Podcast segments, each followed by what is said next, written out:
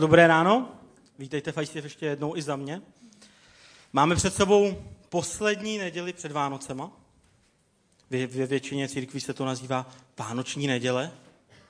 A jsem přesvědčený, že z většina, z většina z vás už jste naladěni na tu vánoční vlnu, že jste připraveni na Vánoce.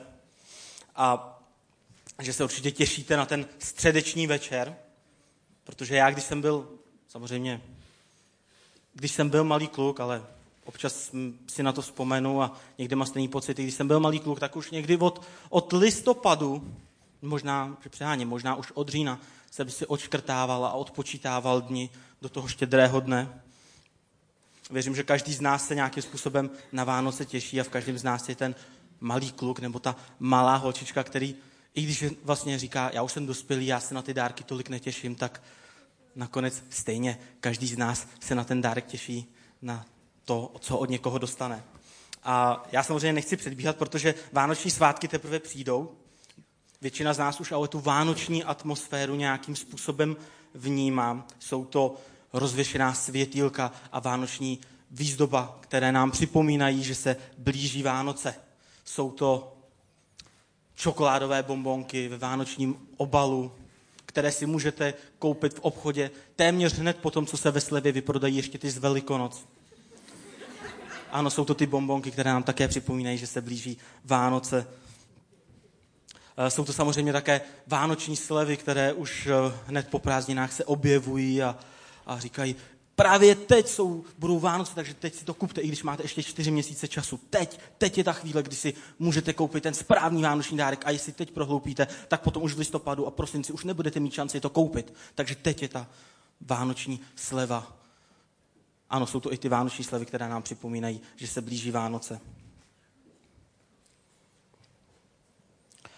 V domácnostech většinou začínají vánoční úklidy, já si pamatuju, nebo pamatuju teď eh, minulý týden, nebo tenhle týden, před víkendem jsem byl u rodičů v Plzni a když říkám vánoční úklid, tak myslím vánoční úklid se vším všudy. Um, musím vám říct, že je to něco, co opravdu většina z nás mužů milujeme. Opravdu. Věřte mi. Nekecám, opravdu. Napadá mě k tomu také jakési přirovnání, nebo takový jakýsi vtip, který jsem nedávno slyšel od jednoho mého mm, kamaráda, který už eh, je v manželství, tak, eh, tak mi říkal tenhle vtip. Přijde zaměstnanec, eh, přijde zaměstnanec do práce a potká šéfa a říká mu, pane šéf, můžete mi, můžete mi dát volno? Manželka chce, abych jí pomohl s vánočním úklidem. A šéf rezolutně odpoví, z takového důvodu vám samozřejmě volno nedám. A zaměstnanec odpoví, děkuji, já jsem věděl, že je na vás spolehnutí.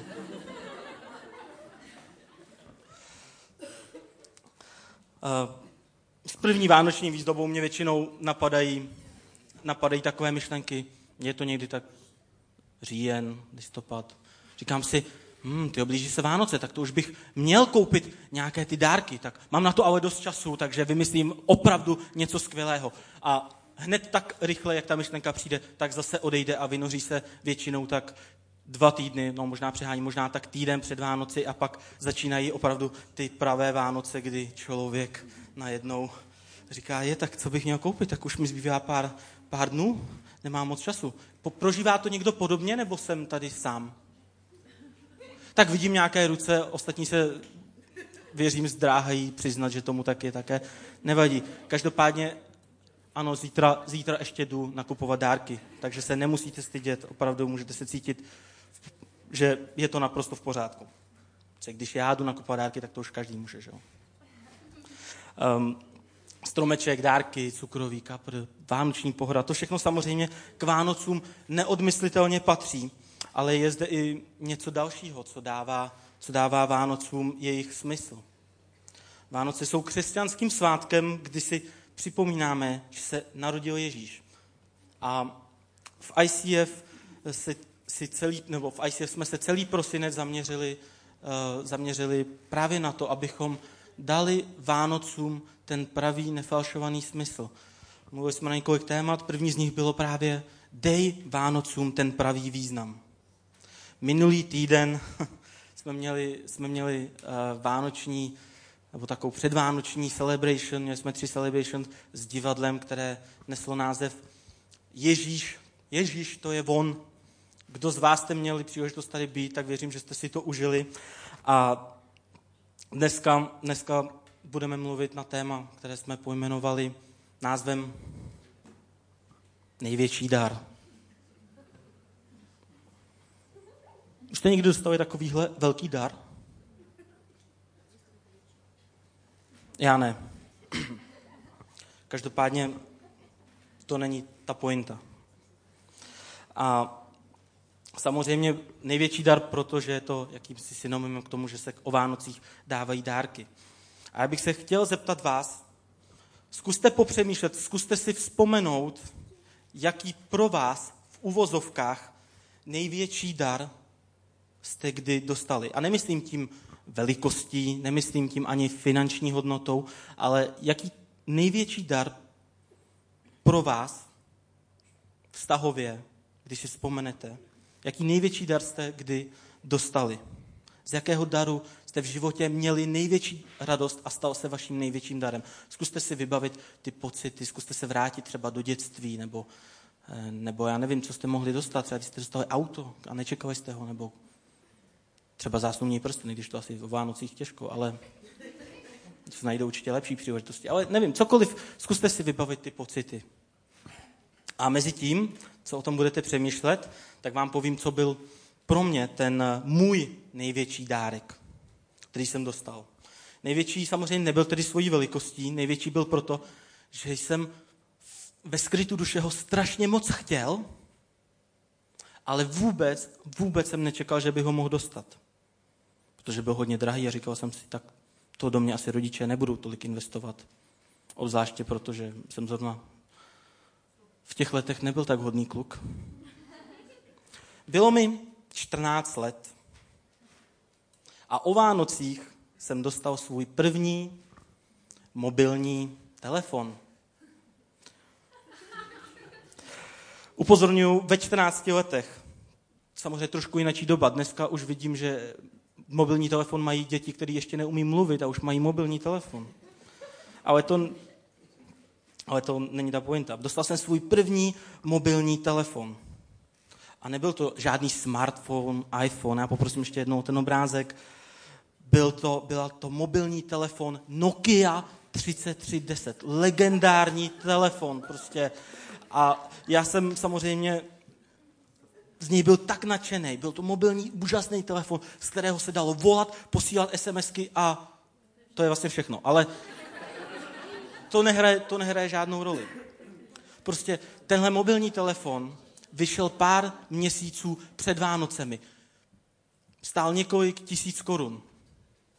V tu dobu to byly ještě velké peníze, stejně jako dneska, ale v tu dobu ještě větší. Já nevím přesně, kolik stál, vím, že stál hodně, protože jsem se na to koukal jako 14-letý kluk, takže všechno, co mělo tři nuly za nějakým číslem, pro mě byla velká částka. A, a samozřejmě byl nový na trhu, takže já jsem měl ten nejnovější mobil. Všichni okolo měli tak ty Nokia 3210, jo, prostě ty jsem šoupnul do kapsy. Stejně tak Siemens ani Motorola se s tím nemohli rovnat. Prostě já jsem měl 33 desítku, vysněný telefon všech. V tu dobu jsem si říkal, nevyměnil bych ho za nic na světě. Vy jste tomu nebo ne, já jsem s tím mobilním telefonem, s tou 33 desítkou, strávil celý Vánoce, celou dobu jsem ho měl v rukou. A i když samozřejmě moji kamarádi, nikdo neměl moje číslo, já jsem měl pár čísel, takže jsem napsal pár SMSek a měl jsem z ní takovou radost, ale nevěděl jsem, co dělat, takže jsem dělal tu jedinou věc, kterou s tím šlo dělat. Hrál jsem s tím hada. Celý Vánoce jsem, jsem zvládnul hrát hada. To je taková, taková opravdu velice zábavná a náročná hra, kdy potřebujete dva prsty a mačkat nahoru, doleva, dolů, doprava. Ale prostě mě to tak bavilo, já jsem z toho tak nadšený. Každopádně to nadšení mi vydrželo tak eh, maximálně nějakou dobu po Vánocích a ještě pár měsíců, protože pak přišla bohužel na trh nová Nokia, nový model a ten můj už začal být jakýmsi způsobem zastaralý. I když to pro mě byl v tu chvíli o Vánocích nejlepší dárek, kdy jsem si myslel, že ho za nic na světě nemůžu a nebudu chtít vyměnit, tak přesto po pár měsících pro mě začal ztrácet hodnotu a už bych ho klidně vyměnil za ten nový, novější typ telefonu. A Vánoce si často spojíme právě s dárky. Bohužel většina i těch nejlepších, největších, nejúžasnějších darů počase ztrácí svoji hodnotu v našich očích. Ale přesto je tu jeden dar, o kterém dnes budu mluvit, který svoji hodnotu nestrácí ani po týdnu, ani po šesti měsících, ani po deseti letech. A tím darem, který můžeme získat, je Ježíš. Někdo tenhle dar možná už kdysi přijal, má s ním zkušenost, může se z něj radovat. Někdo ho teprve objevuje. Někdo o něj možná nestojí, protože uh, skrze druhé lidi nebo svoji vlastní zkušeností o něm má negativní představy a, má, a takové představy, které pro něj nejsou příliš lichotivé, takže ho nechce. Někdo ho nechce razantně. Ať je na tom dnes každý, kdo je tady jakkoliv, ať je na své životní cestě eh, s Bohem kdekoliv, tak věřím, že eh, dnešní poselství je opravdu pro každého. Když už tedy slavíme Vánoce, svátky narození Ježíše, můžeme se podívat na to, kdo vlastně Ježíš je.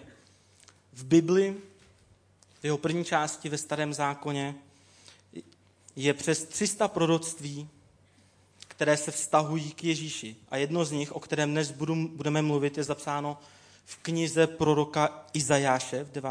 kapitole, v 5. verši a mluví o tom, kdo pro nás Ježíš je a čí narození vlastně o Vánocích slavíme. Mluví se tu o čtyřech jménech, kterými bude Ježíš nazván, kterými bude nazváno to dítě, které se narodí. Tyto jména jsou vlastně takové charakteristiky toho, kým pro nás Ježíš bude. Ta pasáž z Bible zní, neboť se nám narodí dítě, bude nám dán syn, na jeho šrameni spočine vláda a bude mu dáno jméno. Podivuhodný rádce, mocný Bůh, věčný Otec, vládce pokoje. Když se podíváme na to první jméno, podivuhodný rádce, první jméno, první charakteristika, která je nám v dnešní době velice blízká. Dnes, když máme nějaký problém, když si nevíme s něčím rady, tak se potřebu, nebo se s něčím potřebujeme eh, ve svém nitru vyrovnat, tak často hledáme pomoc u někoho jiného, u nějakých odborníků. Potřebujeme pomoc při spravování našich financí, tak se samozřejmě ozveme nebo najdeme si nějakého finančního poradce, který se v tom vyzná, který nám poradí. Pokud jsem ve škole, nevím, kam jít na vysokou školu, nebo po případě vlastně ani nevím, co chci v životě dělat, tak jdu za školním poradcem. Pokud má pár problémy v manželství, tak jde za manželským poradcem. Nebo pokud jenom nevím, jak se rozhodnout, často vyhledávám radu svých přátel, protože jednoduše potřebuji vnímat to, že, že na různé věci, na různé problémy nejsem sám, že někdo další ví, co se děje a je připraven nám poradit. Většinou jdeme za těmi lidmi, kterým věříme, který, kteří se nějakým způsobem osvědčili. Jsou to naši přátelé. Víme, že jim na nás záleží, že, že nám že chtějí pro nás jenom to nejlepší. Za nimi jdeme pro radu. Nebo jdeme za těmi lidmi, kteří jsou odborníci na určité problémy. Jdeme za člověkem, který je odborník na vztahy protože vystudoval psychologii, takže ví, že když jsem hodný a hodný kluk, jsem tolerantní a má spolubydlícího, který, který mi ujídá z lednice po dva roky jídlo, tak, tak mi řeknou za drahé peníze, že to asi bude problém, že to do našich vztahů asi hodí nějaký, nějaký negativní světlo. To je vymyšlený příběh, já nemám spolubydlícího. Jo? Ale třeba se v tom někdo najde. Nebo mi řeknou, nebo mám strach o své peníze, tak jdu za tím finančním poradcem, protože on je odborník v oboru, takže mi má finanční vzdělání, takže mi poradí patrně dobře. Když ne, tak, tak většinou řeknou, že za to nemůžou. Ale to už je jiný příběh. Prostě vyhledáváme pomoc nějakých lidí, protože hledáme nějakou radu. A Ježíš je zde nazván podivuhodný rádce, podivuhodný nebo tež úžasný. Koho byste tímhletím přízviskem nazvali? Že je úžasný, podivuhodný rádce. Kterého poradce byste nazvali tímhletím přízviskem? Patrně toho, který nám dokáže poradit i v těch nejtěžších situacích, kterým můžeme v životě čelit. Naslouchá nám a projde s námi i dlouhodobým problémem. Patrně to bude on, na koho si prvního vzpomeneme, že bychom za ním mohli zajít, když řešíme nějaký problém nebo když potřebujeme s něčím poradit. Protože on vždycky přijde s nějakým úžasným pohledem na věc. Takového člověka bychom nazvali úžasným rádcem. A teď další důležitá věc. Ježíš je zde nazván podivuhodný rádce. A to znamená, on je nám vždycky k dispozici. Kdykoliv potřebujeme poradit, ať je 12 hodin noci, půlnoc, tři ráno, čtyři odpoledne, můžeme se na ně obrátit. On neodjede na dovolenou, neodstěhuje se do jiného města, nikdy nemá vypnutý telefon. Podivhodný je i proto, že přestože se nám věnuje ve svém pracovním čase i o svém volnu, tak eh, si neúčtuje žádné vysoké taxy, vlastně nemusíme platit nic, je to zcela zdarma. Ježíš je tím podivuhodným rádcem, který, který nám může pomoct a stát po našem boku, když řešíme nějaké problémy. Takže pokud se ptáte, kdo je ten člověk, jehož narození slavíme na Vánoce, je to podivuhodný rádce. Druhé jméno, které, které, které se objevuje, je mocný Bůh. V jiných českých překladech je použito, použito zastaralých slov že je to mocný bohatýr, nebo dokonce mocný rek, ale ani jedno nám příliš mnoho neřekne. A v originální hebrejštině, já se rád zabývám hebrejštinou, tak eh, tam je použito slovo gibor, gibor, které se dá přeložit buď jako bůh, nebo jako hrdina, nebo jako bájný bojovník. Prostě když si slyšíte slovo gibor, prostě to je namakaný týpek. Tedy někdo, kdo je prostě tím mužem činu, kdo dělá velké věci pro někoho jiného, pro někoho, kdo sám není schopen něco takového udělat. Je to jakýsi hrdina, který je schopný a má moc dát věcem nový směr. My velmi často prožíváme, že na něco nestačíme, že je něco nad naše síly.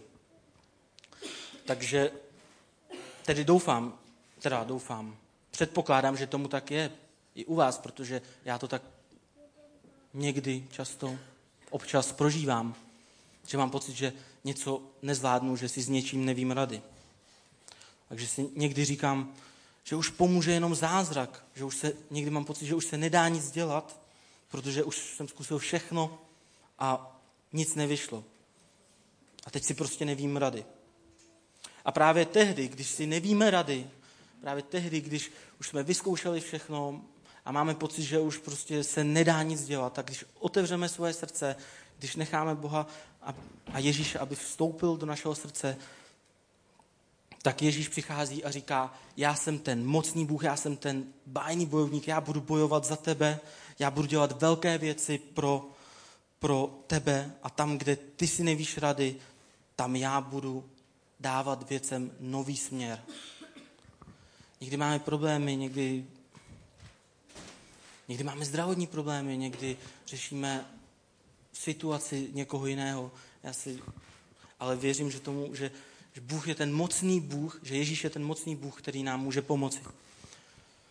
Nebudete tomu věřit, ale minulý, nebo tenhle týden před víkendem jsem byl v Plzni, protože mě hrozně bolel zub. Určitě si to dokážete představit. Nepřeju vám to, samozřejmě, ale určitě věřím, že jste si to zažili taky někdy. A já jsem šel k zubařce a ona mi řekla, že mi bude čistit ty kanálky. A já z toho byl tak, tak špatné a tak hrozně to bolelo a úplně jsem si říkal, tyjo, tak já to asi nedám, tyjo, tak já prostě mám v neděli stát tady, mám, mám, mám mít nějaké poselství k lidem, tyjo, a jak asi mám mluvit, když mě bude bolet zápusa, tak jsem se, tak jsem se za to modlil a říkám, bože tak, bože, tak ty víš, že, že tady mám stát a já potřebuju tvoji pomoc. A najednou pak do druhého dne to bylo v pohodě.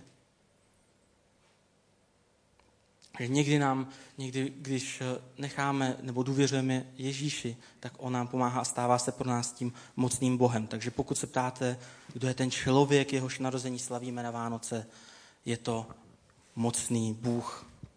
Třetí jméno, které tam můžeme najít, které může pro některé lidi přinášet jistou dávku nejistoty, je věčný otec. Otcovství a role otců je dnes totiž jedním z velkých témat, které není tolik vidět, ale uvnitř srdce si mnoho lidí nosí zranění po dlouhá léta právě z toho, jak se k ním choval jejich otec. Někdo vyrůstal bez otce a proto, proto je pro něj slovo otec pouze prázdným slovem. Je to jenom pojem, který je spojený s tím, že mu, že mu někdo po celý život chyběl. Někteří kluci Někteří muži postrádali svoje otce, postrádali vliv svého otce na jejich osobnost tím pozitivním, pozitivním slovo, v tom pozitivním slova smyslu. Místo toho, aby jim otcové řekli, že věci zvládnou, že jsou dost dobří, aby jim pomohli najít jejich identitu, identitu muže, tak jim naopak jejich otcové identitu pošlápali přílišnou kritikou, nezájmem, tím, že je nedokázali pochválit, nedokázali jim dodat odvahu. Nebo na druhou stranu mnoho dívek, dokonce dospělých žen a matek, které už vychovávají své vlastní děti. Mnoho žen má pocit méněcenosti a jakési nedostatečnosti právě proto, že jejich otec tam pro ně nebyl, že se k ním choval nějakým způsobem. A, a mnoho žen si nese tyhle ty zranění, které se pak promítají v jejich, v jejich současném životě. Mnoho dívek, které vyrůstaly bez otce, se poté snaží najít přítele, který by eh, jakýmsi způsobem zacelil to místo v jejich srdci a tak jdou z jednoho vztahu do druhého. A to všechno, protože jim chybí ta pravá otcovská láska. Někdo byl třeba svým otcem dokonce zneužíván a proto v nich, jejich, v nich slovo otec a jenom myšlenka na otce vyvolává nenávist a trápení a zahambení. Mnoho lidí prožívá vnitřní úzkost, kterou nedokáží popsat a vyjádřit, kterou v nich zanechali právě jejich otcové, ať už svou nepřítomností, ať už svou lhostejností, nebo tvrdostí, nevědomostí, či nějakou zvráceností. Ale jsem přesvědčen, že pro každého člověka je důležité vidět před sebou ten vzor otce, ten vzor otcovství, takový, jaký má být, bez toho, bez toho, jakým způsobem byl ten vztah nebo ten, ta představa toho otcovství zmodifikovaná. A Ježíš je zde nazýván věčný otec. Ježíš jako otec, který se stará, který dodává naději, je přítomný, je milující tím čistým způsobem. Nejenže dává vnímat jeho otcovskou lásku, ale zároveň uzdravuje zranění ze zkušeností s vlastním otcem. Ježíš jako otec, který má otevřenou náruč a říká, já tě chci obejmout jako svého syna, já tě chci obejmout jako svoji dceru a já jsem tady pro tebe jako tvůj otec. Já sám jsem byl také v mnoha věcech ovlivněn svým otcem. Nemůžu říct tedy, že by můj, že by můj, že by můj táta byl špatný táta, nebo, nebo že by věci dělal záměrně nějakým způsobem, ale nikdy mě za nic nedokázal pochválit. Cokoliv jsem dělal, vždy se na tom našlo něco, co jsem měl udělat líp. A když jsem, i když jsem byl zručnější a šikovnější než většina mojich kamarádů, než většina lidí ve stejném věku jako já, tak pro tátu to nikdy nebylo dost. Vždycky jsem měl pocit, že mi táta vysílá signál, že nejsem dost dobrý. Že pro něj nejsem dost dobrý a že já sám tedy nejsem dost dobrý. A jsem přesvědčený, že se táta ani neuvědomoval, Jak mi to ubíralo sebevědomí, které jsem pak jako teenager potřeboval.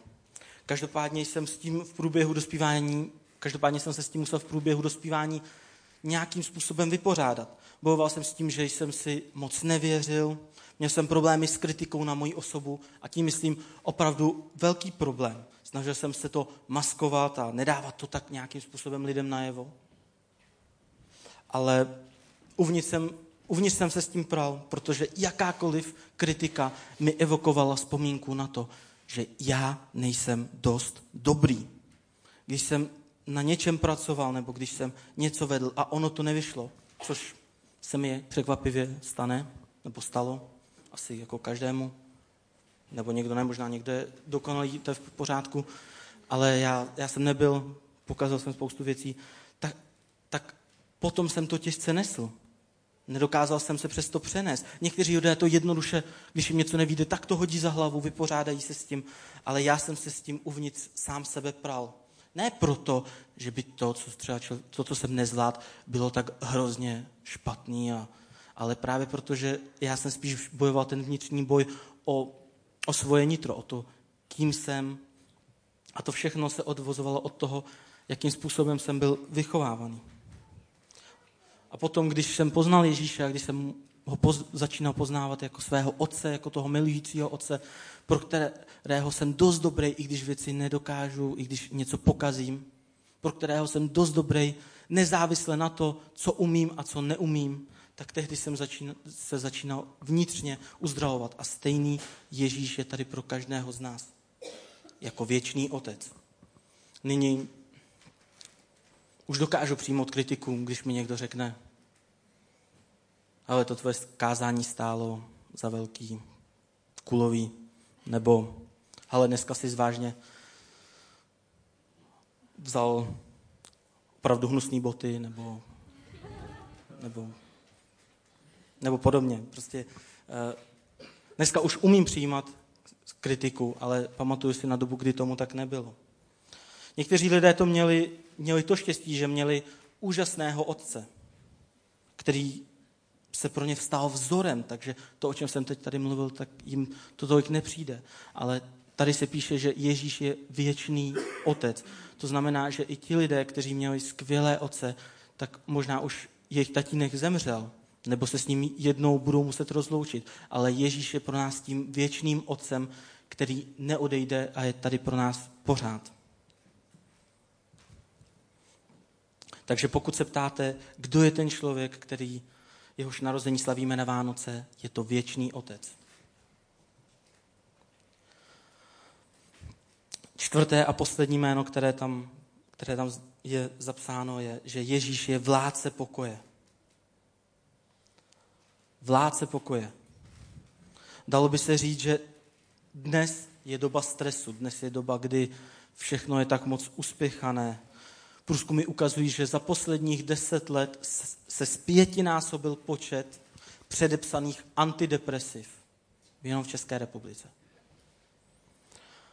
Neustále jsme ve schonu, neustále potřebujeme něco zařídit, neustále se o něco snažíme, neustále se o něco bojíme, neustále máme na mysli nějaké problémy, neustále něco nestíháme. A Ježíš je tu nazván vládce pokoje, tedy ten, kdo přináší pokoj do srdce. I přes veškeré povinnosti, které v životě máme, se můžeme zastavit a vnímat ten klid, který nám Ježíš dává. A obzvláště nyní před Vánoci a během Vánoc, kterým se také říká svátky klidu a míru, se můžeme soustředit právě na Ježíše, na to, kým pro nás je a můžeme se z toho radovat. Můžeme se radovat z klidu, který můžeme prožívat, který nám Ježíš přináší. Takže pokud se ptáte, kdo je ten člověk, jehož narození slavíme na Vánoce, je to podivuhodný rádce, je to mocný Bůh, je to věčný Otec a je to vládce pokoje.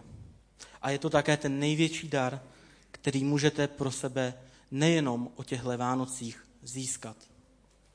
On se neukrývá ten největší dar, který pro sebe můžeme získat, se neukrývá v těchto těch krabicích, ale ukrývá se v našem srdci. a je připravený proto, aby jsme ho otevřeli, aby jsme se z něj mohli radovat. Takže já bych vás chtěl všechny pozbudit během toho, co budeme zpívat následující píseň. Přemýšlejte o tom, zda toužíte potom, aby se Ježíš stal ve vašem životě tím úžasným rádcem, který mi poradí, když za ním přijdu, který má vždycky nové řešení, který je připravený mi naslouchat. Přemýšlejte o tom, jestli chcete, aby se Ježíš stal tím mocným Bohem, který bude bojovat za vás, který je připravený dělat velké věci a překonávat překážky a řešit problémy, které můžeme čelit. Přemýšlejte o tom, jestli chcete, aby se Ježíš stal tím věčným otcem, který má neustále otevřenou náruč a volá nás, já jsem tady pro tebe, já tě mám rád, já ti věřím, máš dostatečnou hodnotu, budu tady pro tebe pořád. Nehledě na to, co se stane a co se bude dít. A nebo přemýšlejte o tom, jestli chcete, aby se pro vás Ježíš stal tím vládcem pokoje, který přináší klid a pokoj do srdce. Přemýšlejte o tom, jestli chcete, aby se Ježíš stal jednou z těchto těch osob, nebo všemi čtyřmi osobami. Jestli potom toužíte, tak vás chci pozbudit během toho, toho, co se budu teď modlit a během té následující písně. Můžete se modlit a můžete to Ježíši říct, že chcete, aby se stal tímhletím ve vašem životě. Můžete mu to říct přesně tak, jak to cítíte. Že Ježíši, já ti děkuju za to, že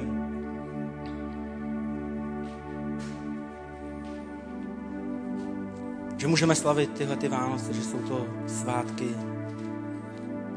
kdy můžeme poznat tebe, kdy, kdy během toho celého schonu a, a starostí, které můžeme prožívat, tak ty seš, ty seš tady pro nás a díky, že jsi přišel na tenhle svět, že můžeš pro nás být tím tím úžasným rádcem, můžeš pro nás být tím mocným Bohem, pro nás můžeš být tím věčným Otcem, pro nás můžeš být tím vládcem pokoje. Tak se z toho chceme radovat a, a tak um, chceme otevřít své srdce proto, aby se opravdu tím stal v našich srdcích. Amen. Já bych vás chtěl ještě pozvat, aby jsme se mohli postavit k těm následujícím písním.